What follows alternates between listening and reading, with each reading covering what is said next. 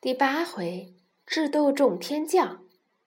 悟空破坏蟠桃会、偷吃金丹的事儿很快暴露了。王母娘娘和众大仙不约而同的来向玉帝告状。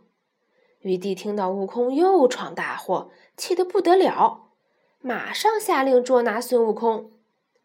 托塔李天王和哪吒三太子在四大天王的协助下，率领十万天兵天将，布下天罗地网，在花果山上空摆开了阵势。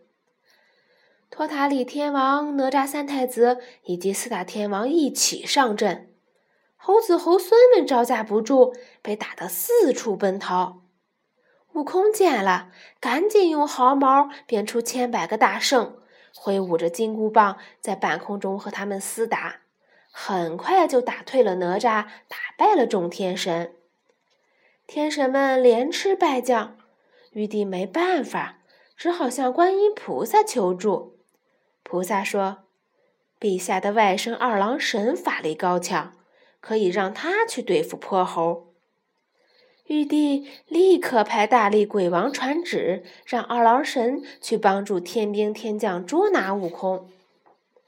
二郎神领旨后，立刻添上哮天犬，腾云驾雾去给托塔李天王等助战。二郎神来到花果山，和悟空在水帘洞外拼杀起来。二人各显神通，一个用枪刺，一个用棒打，噼里啪啦。大战了三百回合，眼见胜负难分，二郎神摇身一变，变得身高万丈，两手举着兵器，恶狠狠地朝悟空劈来。悟空也不甘示弱，变得和二郎神一样高大，挥舞着金箍棒挡住了二郎神锐利的枪头。渐渐的，悟空觉得二郎神不好对付，不想再和他打下去。于是他变成小麻雀，噗的一下飞走了。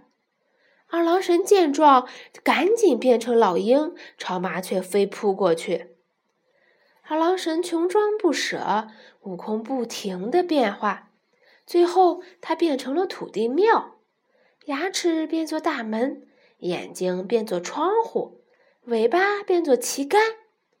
二郎神一看就知道是悟空耍的戏法。笑着说：“那我就先捣烂窗户，再踢门。”悟空听了，赶紧变回原形。在天上观战的太上老君见二郎神这么久都收拾不了悟空，便从胳膊上取下一个金刚镯，砸向悟空。金刚镯打中了悟空的脑袋，打得他头晕转向，站立不稳。